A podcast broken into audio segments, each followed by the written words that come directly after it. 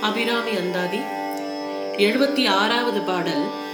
முந்திய பாட்டின் இறுதியில் குறித்தவரே என்று வந்ததை இப்பாட்டில் குறித்தேன் என்று தொடங்கி அந்தாதி செய்தார். இனி பாடலை பார்ப்போம். குறித்தேன்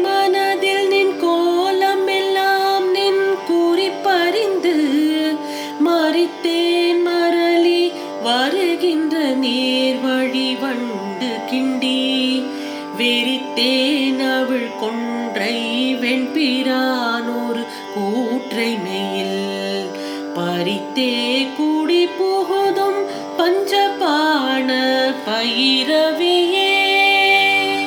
இந்த பாடலில் வரும் நடுவில் இருக்கும் ஒரு வரியிலிருந்து நாம் இதோட பொருளை பார்ப்போம்.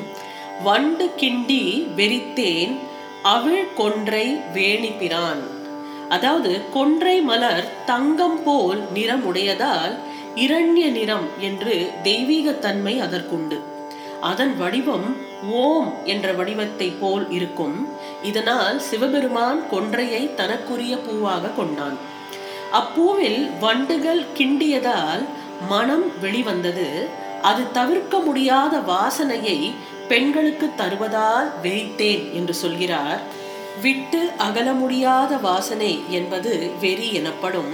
மனிதருக்கு அந்த வாசனை தெரியாது வண்டுகளுக்கு தான் தெரியும் வண்டுகள் மட்டுமே அதை உணரும்.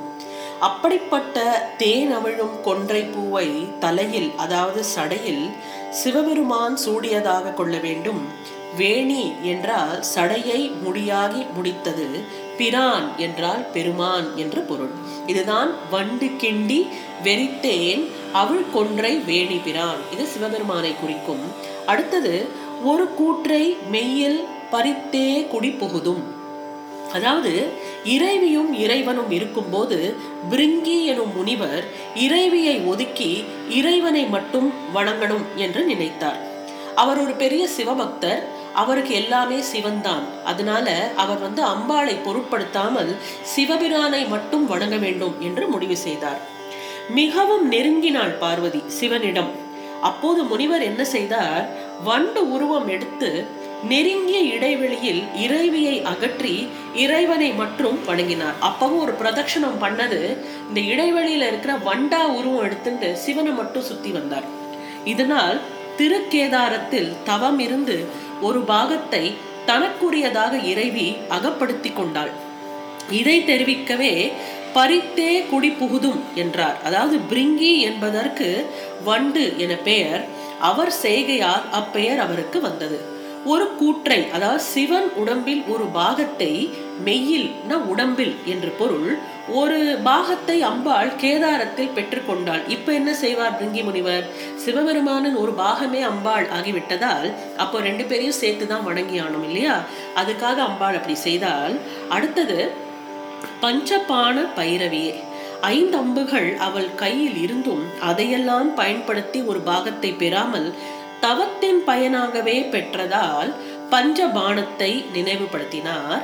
பார்வதியின் தீவிர குணத்தை நினைவுபடுத்தும் வகையில் பைரவி என்றும் கூறுகிறார். அதான் பஞ்சபான பைரவியே.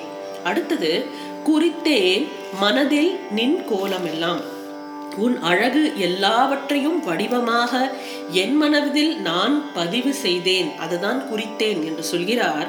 உருவம் எடுத்து வரும் கடவுளை நாம் சகுண பிரம்மம் என்று சொல்வோம்.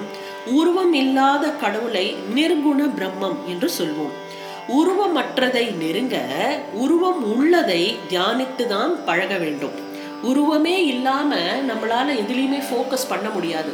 அந்த ஃபோக்கஸ் வர்றதுக்காக உருவம் இருக்கிறதை அது மேல நம்ம ஃபோக்கஸ் பண்ணி தான் பின்னாடி உருவம் இல்லாத ஒன்றை நாம் ஃபோக்கஸ் பண்ண முடியும். அதை தான் இங்கே சொல்கிறார். ஆகையால் தியானிக்க வாய்ப்பாக உன் வடிவம் எல்லாவற்றையும் என் மனதில் தியான வடிவமாக அமைத்து கொண்டேன். இப்படி அமைத்த ஞான வடிவை ஒரு சில நொடிகளில் பக்தர்கள் அருளாளர்கள் நினைவு கொள்வர். இறக்கும் போது கடவுள் திருவடியை கருத வேண்டும் அல்லது அவர் திருப்பேரை மனதளவில் சொல்ல வேண்டும் என்று பெரியோர் ஆன்ம சாதனையை விளக்குவார்கள். ஆனால் மரண பயத்தில் இவைகளை நினைக்க முடியாமல் போகலாம். உறக்கத்திலேயே கூட உயிர் பிரியலாம். அப்போது எப்படி நினைக்க முடியும் என்று கேட்போருக்கு விடையாக இதை கூறுகிறார் இன்பம் துன்பம் என்ற இரண்டு உணர்வுகள் வரும்போதும் நம் மனதில் பதித்த தியான உருவம் நாம் முயற்சி செய்யாது வெளிப்படும். அதை அடுத்த தொடரில் சொல்கிறார். அதாவது நம்ம லைஃப் லாங் இந்த வடிவத்தை மனசுல நினைச்சு நினைச்சு பழகினோமானால் இன்பம் துன்பம் எது வந்தாலும் நம்மளுக்கு முதல்ல நம் மனசில் தியானித்திருக்கும் இந்த உருவமே நம் கண்ணுக்கு வரும். அதை தான் சொல்கிறார் நின் குறிப்பு அறிந்து என் வாழ்வு காலம் முடிய போவதை மரணத்தின் போது அபிராமி குறிப்பாக வெளிப்படுவதை அறிந்து என்று சொல்கிறார். என் மரண காலத்தில் நீ தோன்றி அஞ்சாதே என்று நீ சொல்ல வேண்டும் என்று முன்பே இந்நூலில் அவர் வேண்டியிருக்கிறார். அடும் காலன் என்னை நடுங்க அழைக்கும் பொழுது வந்து அஞ்சல் என்பாய் என்று முப்பத்தி மூணாவது பாடலில் சொல்கிறார். அதை தான் இங்கே திருப்பியும் சொல்கிறார். மறித்தேன் மரளி வருகின்ற நேர்வழி. அதாவது முன்பு சொன்னபடி அபிராமி தரும் குறிப்பை அறிந்ததால் யமன் யமன் தான் மரளி என்றால் யமன் என்று பொருள். யமன் மரளி என்னை மட்டுமே நோக்கி வரும் வழியை நேர் வழி நான் மறித்து தடுத்தேன். என்னை அபிராமி அடைக்கலப்படுத்துவதை யமனும் அறிந்து நீங்குவான் என்று சொல்கிறார். மார்க்கண்டேயர் வரலாற்றில் சிவன் பாதத்தால் யமன் உதைக்கப்பட்டது இதே திருக்கடவுர் தலத்தில் தான் நடந்தது. ஆகவே யமன் அபிராமி அடைக்கலம் தரும் குறிப்பை அறிந்து நீங்குவான் என்பதை தன் செயலாக மறித்தேன் என்று சொல்கிறார். முன்பே வரம் வேண்டியதால் இது நடக்கும் என்ற நம்பிக்கையால் மறித்தேன் என்று அவ்வளவு ஒரு கான்பிடண்டா அவர் சொல்றார். இந்த உடலை விட்டு இந்த உயிர் பிரியும் போது எப்படி வந்து அபிராமி நமக்கு அடைக்கலம் தருவார் என்ற குறிப்போடு வரும் எழுபத்தி ஆறாவது பாடல் இன்னும் ஒரு முறை இதோ. குறித்தேன் மனதில் நின் கோலம்